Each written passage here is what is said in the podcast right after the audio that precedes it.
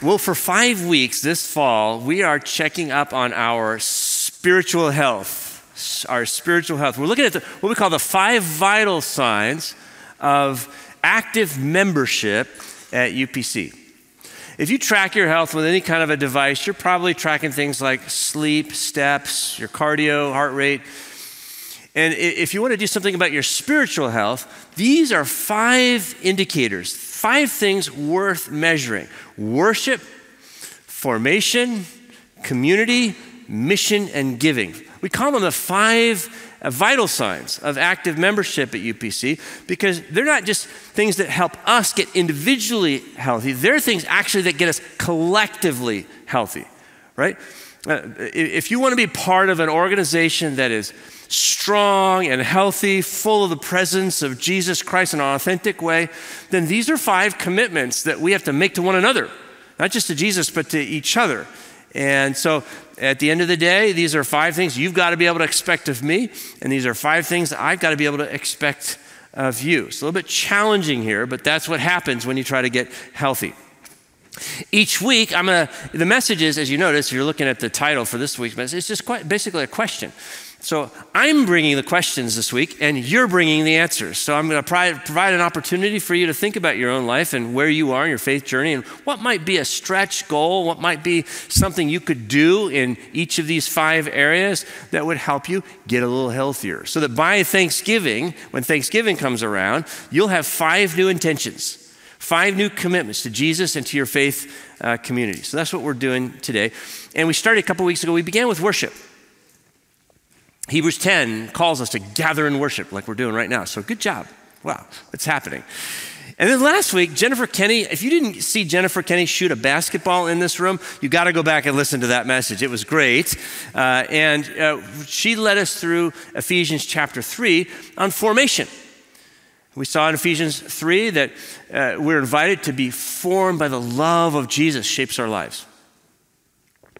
Today is about Christian community. Christian community. So here's the question How am I, meaning you and me, living as family in a micro community of believers? What does that look like for you? What do you want that to look like for you? And why would I want uh, to do that? All right, so let's pull out our Bibles. Uh, we're going to find out in a text written by the Apostle Paul, also in the book of Ephesians, but this is Ephesians chapter 4, uh, verses 14 through 16. If you didn't bring a Bible, there's a black one in the rack in front of you if you're in the room. Uh, pull that out and turn to page 951. Otherwise, navigate over on your own to Ephesians 4, 14 through 16. And if you're able, would you stand with me? Let's read God's word aloud together, standing as an act of worship. When we're done reading, I'll say, This is the word of the Lord, so that if you believe it, you could say, Thanks be to God. Listen carefully. You're reading God's holy word. We must no longer be children, tossed to and fro, and blown about by every wind of doctrine, by people's trickery, by their craftiness in deceitful scheming. But speaking the truth in love, we must grow up in every way into Him who is the head into Christ, from whom the whole body, joined and knit together by every ligament with which it is equipped, as each part is working properly, promotes the body's growth in building itself up in love. This is the word of the Lord. The grass withers, the flower falls, but the word of the Lord lasts forever. Please be seated. So you might want to keep the book open do you get the point of what we just read? Maturity takes community. Maturity takes community. That's what the apostle is arguing.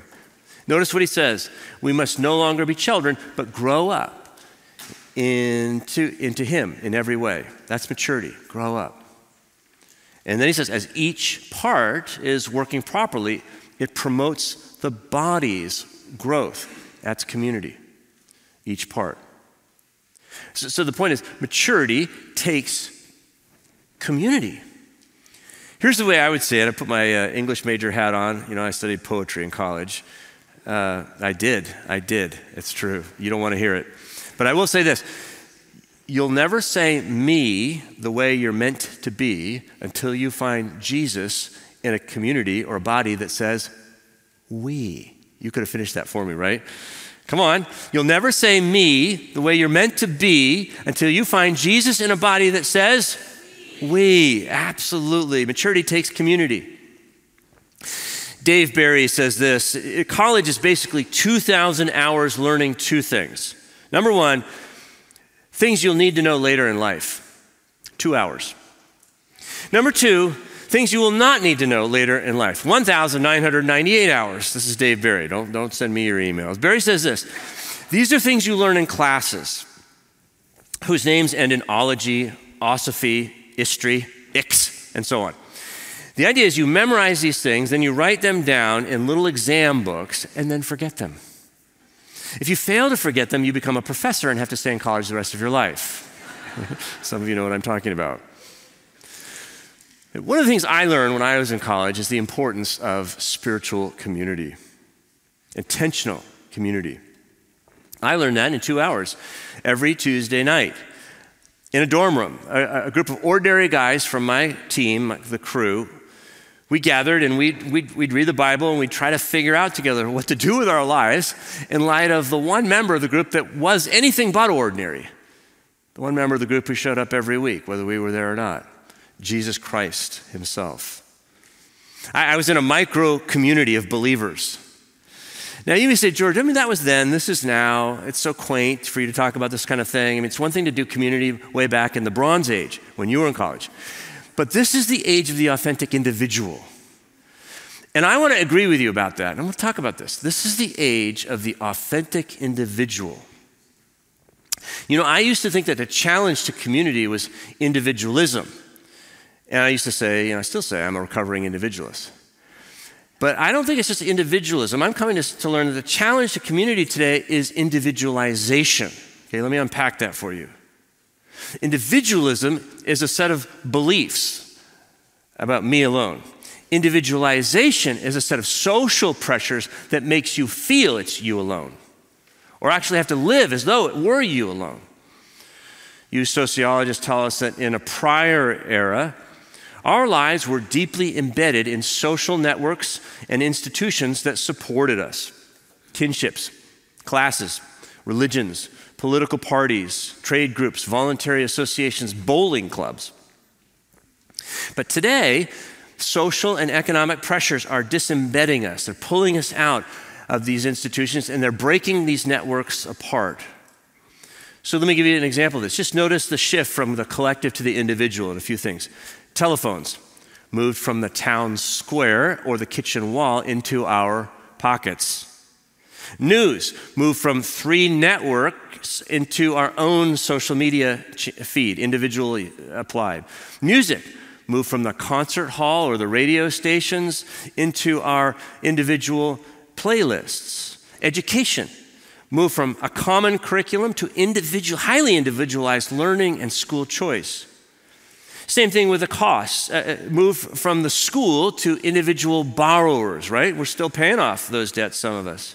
Healthcare, move from our employer to individuals. Work, from corporations, companies, to a gig economy and side hustles. Retirement, from Social Security to individual retirement accounts.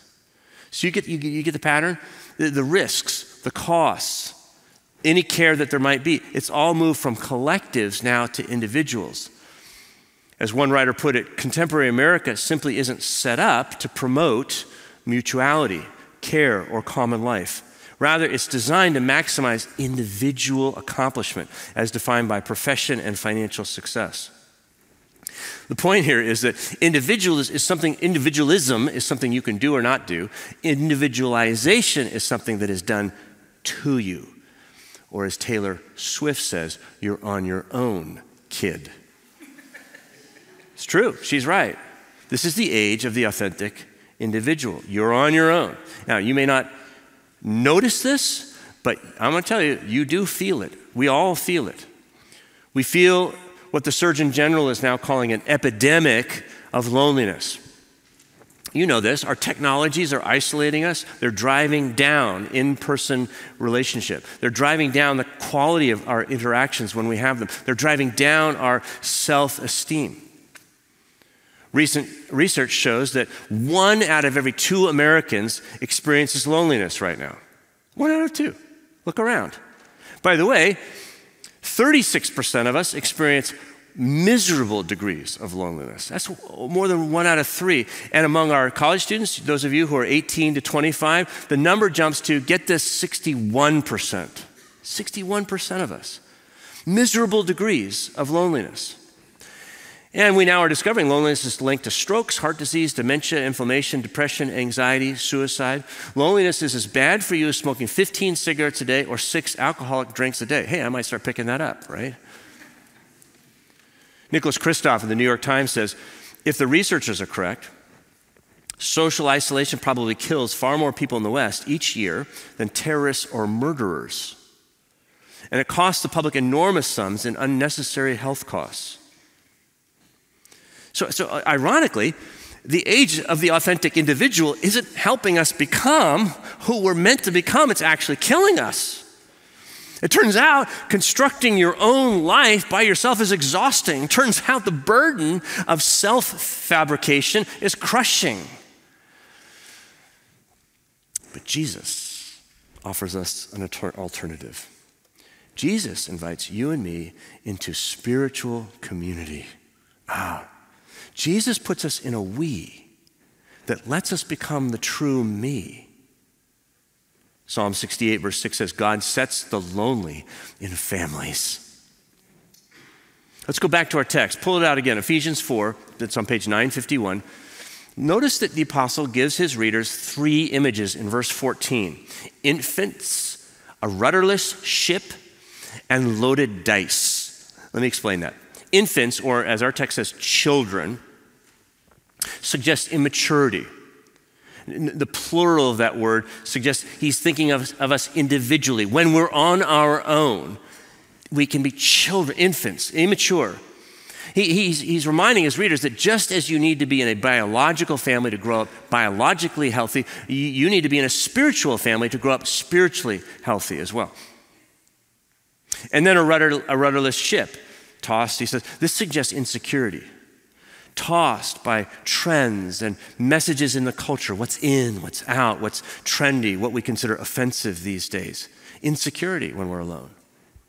And then, he, and then this last one, eh, loaded dice. This suggests vulnerability. Now, you may not have seen this here because it's in the Greek there. The Greek word trickery is just the word for dice. Interesting, just dice. Uh, because when we played dice in the ancient world, apparently we oftentimes cheated or took advantage of the other person. Uh, also, this section uses the language of the evil one as used elsewhere. We're vulnerable when we're on our own. See, these are the risks, as Paul sees them, of individuality, immaturity, insecurity, vulnerability. On the other hand, though, look at verse 16. He gives us here the image of a body, speaks of the whole body. Now, this is Paul's familiar language for community. Individuals are, in Paul's image here, different parts of the Bible. You might be a hand, she might be an eye. Elsewhere, we read Paul say, We are members of one another. I love that, Romans 12. And in 1 uh, Corinthians 12, he says, The eye cannot say to the hand, I have no need of you, or I have no need of you. This is the way we're uh, speaking when we speak of church members at UPC. The, the word is it's the biblical language of members, meaning body part. When we talk about a member at UPC, we're talking about a person who has made themselves indispensable, uniquely gifted, spirit enabled, life giving participant of a spiritual community. They've signed up and said, I belong here because I'm a part of this body that we call Jesus at UPC. And the body is, in fact, Jesus. And this is the mystery of it. How, how, this works, I can't really tell you. But Paul is saying the body, the spiritual community, is actually the presence of Jesus, the continuing presence of Jesus in the world, physically, spiritually present through spiritual community. It's amazing. I think we've got to wrestle with this. I mean, it sounds great, by the way, until you meet your first Christian, right? Don't look around now. You meet that first Christian. There was a story in the, in the, Daily, which is University of Washington's newspaper a few years ago. It was about a young adult who was in Sicily. And it was New Year's, and he went to the police station and he, he um, tried to get himself arrested so he didn't have to spend New Year's with his family. And they explained to him, sir, I mean, you, you, you, we just can't arrest you. There's been no crime. And so they discharged him. He went back next to the Tabak store down the street and he stole a pack of gum. And then they finally arrested him. He was safe from his own family. And many of us feel that way with the church today, right? Oh, why? Why would I have to do the church? Can I just meet you and me, Jesus? Can we do this together? And the Bible says it's good, not good for man, it's not good for a woman to be alone. But it is hard. It, it is hard. Spiritual community takes work. Remember, Dietrich Bonhoeffer said, Your brother is not a brother until they become a burden to you. Same with sisters. I'm sorry, but it's true. And I've told you before that God has this, I don't know if it's sense of humor, but it's this way when, when you get in a, a group of Christians, God always has a way of putting one person in that group who's what we call EGN, extra grace needed right? This just seems to be, there's always an extra grace needed person in every group. By the way, if you don't know who that person is in your group, guess what? It's you. It's you. See, spiritual community is hard. It takes work, it takes intention. We fail at it, it takes commitment because of that. And maybe that's where we begin to find the maturity. Notice the practice. Paul, he gives it to us in verse 15. There's a practice at the heart of this thing that drives maturity, and it's this practice speaking the truth in love. Right? Verse 15 he says that speaking the truth in love, we must grow up in every way. So we ask, okay, Paul, what do you mean by truth? What is truth? Hey, good question. Paul has actually already told us, if you're reading the whole letter in chapter 1, verse 13, he says this You, you also were included in Christ when you heard the message of truth. There it is, same word, the gospel of your salvation. Oh, the message of truth. The truth is the gospel, it's, it's the good news of Jesus, right? He, he's not saying speak the truth just in general, just always be honest, which is helpful, but he's talking about the good news as truth. This is not, you know, you, you got a little piece of kale in your teeth there. Did you know that? This is not, I, I need to tell you that you hurt my feelings, both, both of which are good things in their own place. No, it's, it's much bigger and deeper than that. This truth is the good news of Jesus. It's what he's talking about in the whole letter uh, of Ephesians. And actually, the word for truth is interesting even further. The word for truth means unhidden. This is the Greek word. It means unhidden uh, or uncovered almost as though there's a veil that's been taken off of some. It's a compound word, unhidden. And so th- this is what he's arguing in the book of Ephesians, right? That God has, uh, he has unhidden himself in Jesus Christ. He has taken the veil off himself and made himself known in Jesus Christ. This is the good news. God has spoken for himself in Jesus. He's unhidden himself. And so when you find yourself in spiritual community, and you speak the truth in love, what you're trying to do is remove a veil from God. To speak the truth to someone in a spiritual community is to point them to Jesus. It's, to talk about their particular situation, whatever they're going through right now, in a way that, that takes the veil off the presence of Jesus in that moment, to unhide him for them. You're saying, here's God, God's love for you, brother. You're saying, here's the grace of Jesus for you, sister. You're uncovering Jesus. But God isn't the only thing that gets uncovered in spiritual community. When you speak the truth in love, we are uncovered too. And I want you to get this. I mean, it sounds a little bit scary at first, but I, I want you to understand it's, it's profoundly safe. In fact, it's so safe that, that spiritual community, the presence of Jesus, is literally the only place in the world that's so safe enough for you to be truly yourself in the presence of Jesus. It's the only place where you can truly be who God really intends you to be, your actual you. It's in the presence of Jesus. Because Jesus does for us what nobody else can do. And Paul's already discussed that in chapter 2. But just remember, for by grace, he wrote, for by grace, you've been saved through faith and it's not your own doing, it's the gift of God. It's not the result of work, something you can generate or not generate. It's something that God has done. It's grace, so that no one may boast. And friends, if you can't boast, here's something else that's true you can't be judged. Because it's about the Lord and it's not about you. And this is what we find in spiritual community. This is a community that can't judge you. And it's in this community that even you are not allowed to judge you. Not in the presence of Jesus, not in the presence of this community. Here you're saved by grace. Here your sins are forgiven. Here you're a new creation. Here we help one another unveil our true selves. This is what Paul's saying. Here, when I come into this room, I need to take my mask off and set it aside and become my true me, little by little. And this is Paul's argument. If you read the whole letter, you'll, you'll find this is what Paul's talking about throughout the whole book. In chapter one, he's at pains to say, you know, God loved you and chose you before the foundation of the world. Do you get that? Chapter 2 says, You are God's workmanship. I mean, you uniquely. And God has prepared good works for you. He's got a plan for you, for your life to walk in. Chapter 4, he says, You're invited to, to, to, put off your false self and put on your true self, which is being renewed in the likeness of God, in true righteousness and holiness. That's the authentic you. And you grow into it through spiritual community. So, again, I'll put this on the screen one more time. You'll never say me the way you're meant to be until you find Jesus in a body that says, we.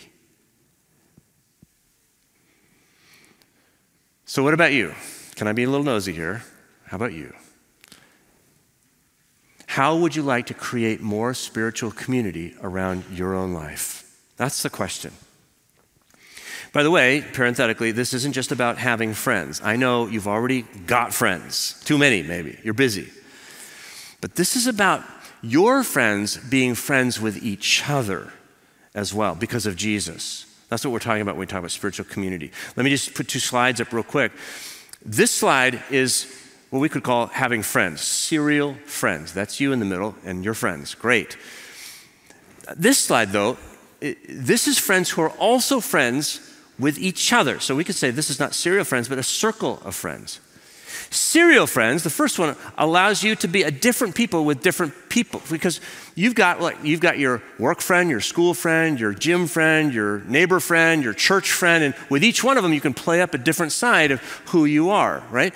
The problem is in the circle of friends, you can't get away with this because, as one Princeton scholar says, when you're in that situation, they can all compare notes on you and make sure you're the same person wherever you show up, which sounds a little bit awkward at first, but it's integrating, it's helping you become your authentic self everywhere, all the time, with whomever you're with. So, so we, want, we want to be, our, we're talking about a circle of friends here. And most importantly, uh, it's with a circle of friends that we can put Jesus in the center. And I'll just tell you, you'll never be who you're meant to be as long as you're in the center of your own life and story. That's why we're talking, we're not just talking about go get a lover, or go get a, a partner, go get a, a spouse or something like that. This is unique. This is spiritual community. This is body. This is what Paul's talking about here. It's deeper than that. It's what's supposed to happen at church. This is why spiritual community is so important here at UPC. It's central to our mission. So let me just put our mission statement if you're new. this is what we're all about. We are a family of communities. Notice that, a family of communities it's a network of communities that live as family. We join Jesus to transform our lives and the lives of our neighbors at the University of Washington, in our neighborhoods, wherever God has put us, and all around the world. And then we have five values, and, and one of our five values is living as family, which means we share life together don't just meet for two hours, we share life together in circles of community. So let me give you a moment just to think a little bit about your own life, where you are with Jesus on your faith journey and, and, and how you'd like to grow in this area. What would, would be a good next step? Go ahead take a moment, pull out your phone. Would you just pull out your phone, uh, grab a piece of paper, uh, maybe you brought your journal, even better, and, and think about this question How am I living as family in a micro community of believers? Open up a notepad, just write an answer down there. How would you like to be living as family in a micro community of builders by the end of the year, let's say, this academic year? You don't have to have a plan right now, but just make a promise to yourself and to the Lord, just to describe an intention that would be the next step for you. Don't shoot for the moon, just the next step. I don't know it might be to have a coffee with a believer for the first time and kind of out yourself. You know what? I think I have faith in Jesus. It might be to find a prayer partner that you exchange prayer requests on a monthly basis. It might be signing up for something you see in our e newsletter, The Connector, uh, so that you could meet some people at church, volunteer for something. The coolest people in any church are always volunteering and serving. It might be joining one of our immerse groups. You just come an hour earlier next week and we can put you right into an immerse group right away. You can read the Bible together with other believers. It might be starting a new small group, uh, maybe in your home or in a coffee shop. Uh, might be inviting someone into your small group. Okay, I know some of you have been in a small group for 30 years. You're like, it's a student group. Yeah, it was a student group 30 years ago. But now it's time to invite some of these current students. They, you know, they need you and you need them. So what would that look like? That could be a good step. Maybe it's taking the current small group you're in just a little bit deeper. Maybe it's coming back in person. Uh, maybe it's becoming more vulnerable with one another, being a little bit honest, more honest. Maybe it's developing a rule of life. Say, hey, let's let these five things kind of define how we live our lives together whatever it is. I can tell you for me what it is. I've actually started putting these things together. So I've got my little vital signs sheet here. And so under these five vital signs for community, I've written this. Here's my commitment for this year to host an emotionally healthy discipleship at home with Anne on Sunday afternoons. It's two and a half hours every Sunday in our home. I probably should have checked with my wife on this one, but we're doing it, Anne. We're doing it. That's community for me. That's kind of where I am, and, and, and that, that works with my life, and, uh, and it's, it helps me. It helps me mature, it helps me grow. So, what's, what's it going to be for you? We just take a moment, write something down, maybe during the next song, write something down, share it with someone, ask the Lord to lead you. You know, I can still remember a few things from my 2,000 hours of college, even things from classes. But nothing has shaped my life more than the two hours I spent in that dorm room every Tuesday night with ordinary guys, just wrestling with what are we going to do? with this extraordinary member of the group, Jesus of Nazareth. What's he going to do with our lives? And as I think back on it, I remember how hard it was for me to get into that group. I mean, it took over a year for me to get in there, some serious arm twisting. And, and I, I, can't believe the Lord wanted me in that group because uh, God would bring Christians across my path. I was running away, but there'd be a Christian in my class or this party that I'm at, you know, or, or uh, on, the, on the team. It was like Jesus kept saying to me, George, how about you join them? And I'd say, No way, not me. And he'd say, Well, why not? And I'd say, Because I could never be like them. What do you mean? The Lord would say. Well, I'd say, There are only two kinds of people who call themselves Christians those who walk the walk and those who don't. And I could never be either of them. Ah, Jesus would say, I guess you think you're too good for the one and not good enough for the other. and I was caught in my own trap. The Lord said, uh, and I said to him, exactly. And then he said this I'll tell you what, let's do it together. Every time you go to that group, I'll be there with you. And I'll make sure, George, when they don't walk the, the talk, I'll give you enough grace for them. And when you don't walk the talk, I'll give them enough grace for you. And I was in. And he did.